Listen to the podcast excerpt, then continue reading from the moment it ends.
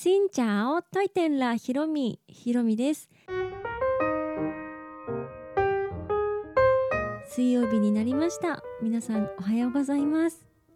今日は3月15日ということで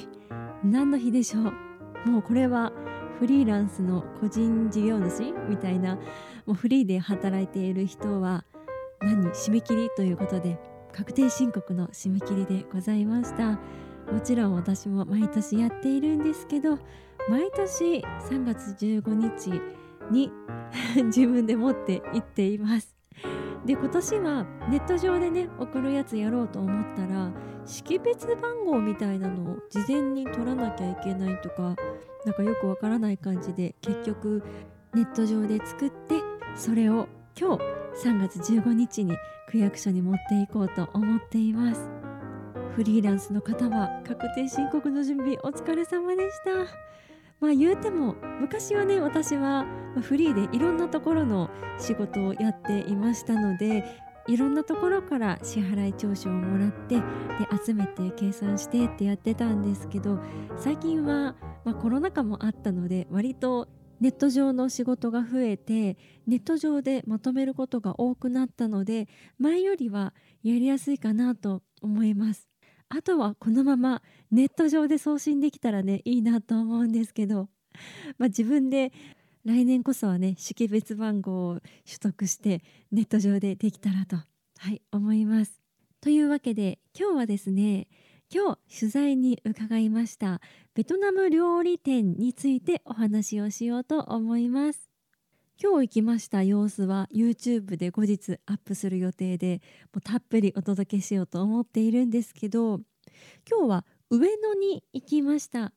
上野といえば動物園とか動物園がある公園広場みたいなところとかアメ横とかっていうイメージだと思うんですけど今日伺ったお店はそことちょっと違うそこの出口じゃないところを出たところでも駅のすぐ近くにあるお店です。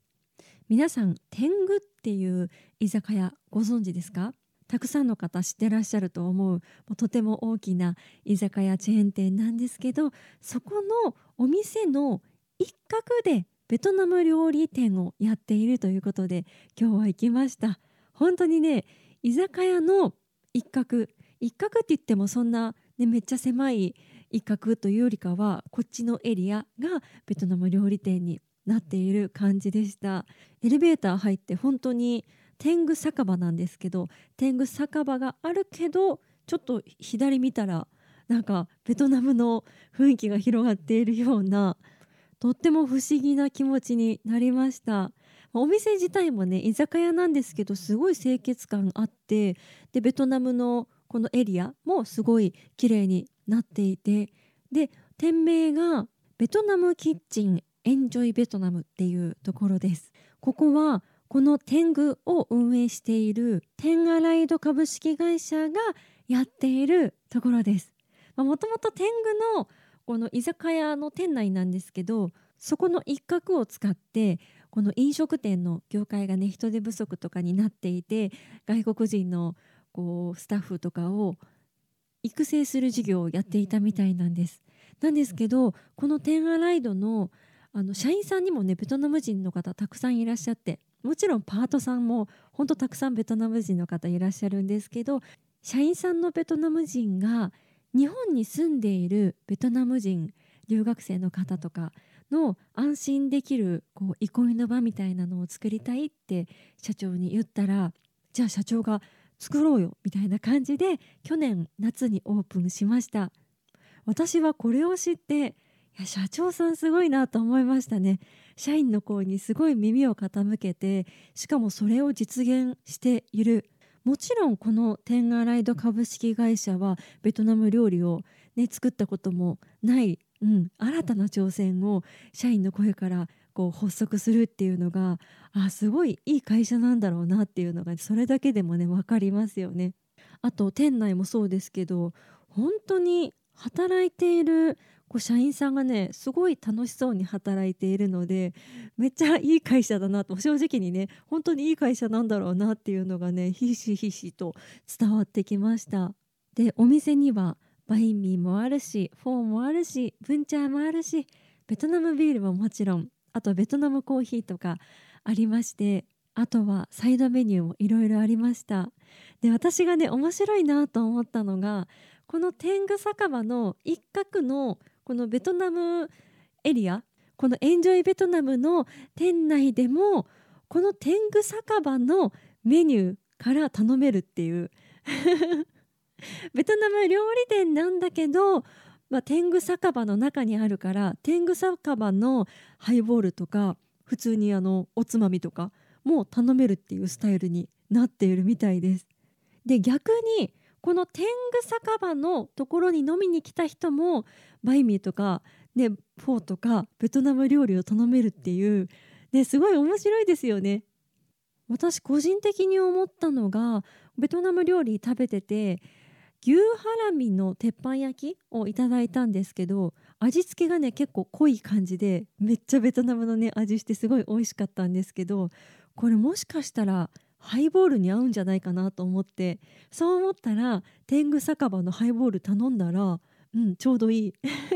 そういう頼み方もできるし逆に天狗酒場で普通にね飲みに来たサラリーマンの人が「えベトナム料理あるの?」ってちょっと食べてみようかなって言ってベトナムに触れることもできるしこれはなんか面白い新たな、うん、革命的な、ね、居酒屋の形だなと思いました。あとお料理もとっても美味しくって個人的にはブンチャーがすっごい美味しかったブンチャーのつけだれがねすごい革命的に また革命的ですが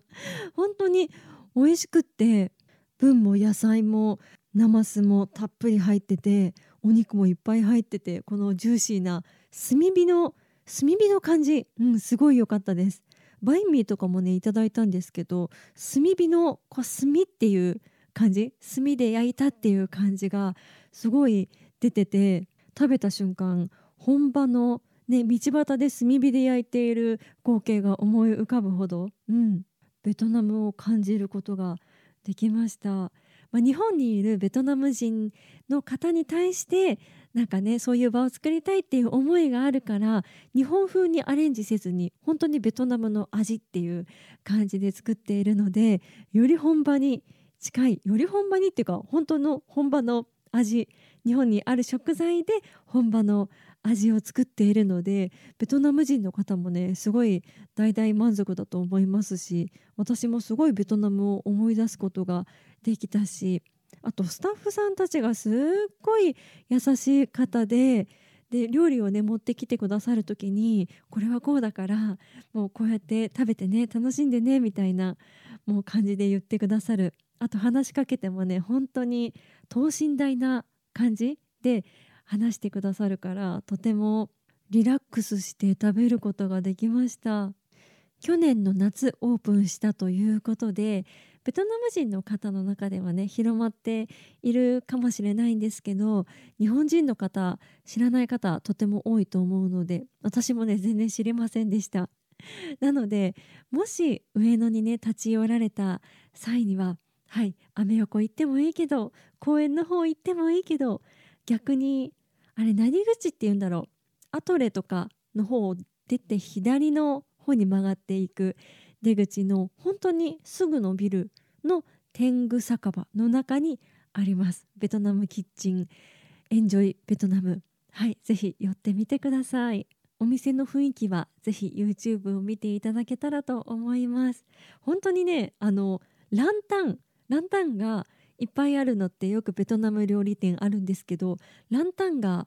何て言うんだろうあれ電気のライティングレールに吊るされててそれがすごいおしゃれでした。女子会とかで行くとすごい写真綺麗に撮れると思います。はい皆さんもぜひ行ってみてください。この配信は毎週月水金各種ポッドキャストとスタンド FM で配信をしています。日々の出来事やベトナム旅行についてまた皆さんからいただいたお便りについてもお答えをしていますお便りフォームからスタンド FM の方はレターから質問やメッセージこんなことお話ししてほしいなど送っていただけたら嬉しいですそれではまた次の配信でお会いしましょう。